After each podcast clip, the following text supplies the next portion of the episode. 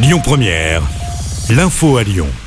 Bonjour Christophe, bonjour à tous. Les sanctions sont tombées après les incidents lors du match entre Lyon et Marseille.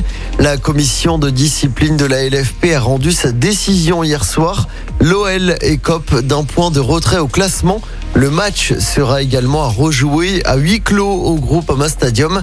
Dans un communiqué, le club lyonnais, je cite, regrette de servir d'exemple après une série de faits qui se sont produits dans d'autres stades depuis le début de la saison. L'OL peut encore faire appel de cette décision. Les boîtes de nuit se préparent à leur dernière soirée avant la fermeture. Une fermeture pour 4 semaines au minimum. Une décision qui fait beaucoup réagir alors que le mois de décembre représente 20% du chiffre d'affaires de l'année. Les professionnels du monde de la nuit ne comprennent pas cette fermeture et se sentent délaissés par le gouvernement. Thierry Fontaine, président national de Luminuit.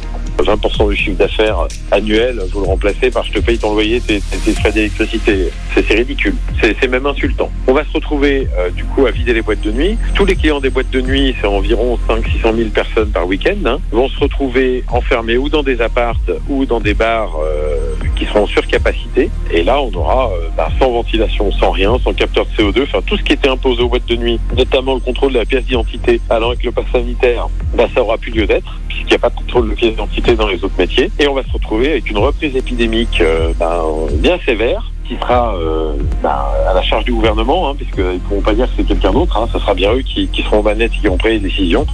Et ben forcément, euh, en janvier, on va nous dire, oulala, mais regardez, on a l'épidémie, euh, on peut pas vous rouvrir, c'est trop gros. C'est ce qu'on nous a fait pendant 16 mois. Donc oui, oui, on est en colère et euh, c'est scandaleux. Et à noter qu'il sera interdit de danser dans les bars et restaurants à partir de demain, et ce jusqu'au 6 janvier. C'est parti, ça y est, pour la fête des Lumières. Il y avait du monde hier soir à Lyon pour la première soirée.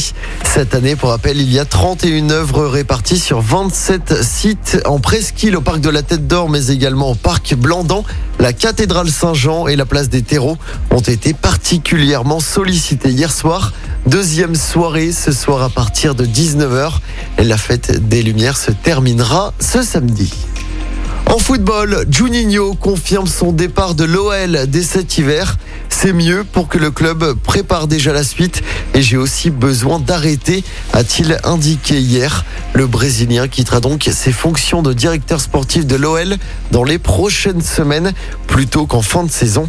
Juninho était arrivé à l'OL à l'été 2019. Et sur le terrain, l'OL affronte les Glasgow Rangers pour un match sans enjeu ce soir en Europa League. Les Lyonnais sont déjà qualifiés pour les huitièmes de finale. Coup d'envoi du match à 18h45 au groupe Ama Stadium. Hier soir, Lille, adversaire de l'OL dimanche en championnat, s'est qualifié pour les huitièmes de finale de la Ligue des Champions.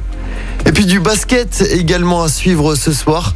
L'Asvel se déplace sur le parquet du Basconia Vitoria en Euroleague. Coup d'envoi du match à 20h30. Écoutez votre radio Lyon Première en direct sur l'application Lyon Première, lyonpremière.fr et bien sûr à Lyon sur 90.2 FM et en DAB+. Lyon Première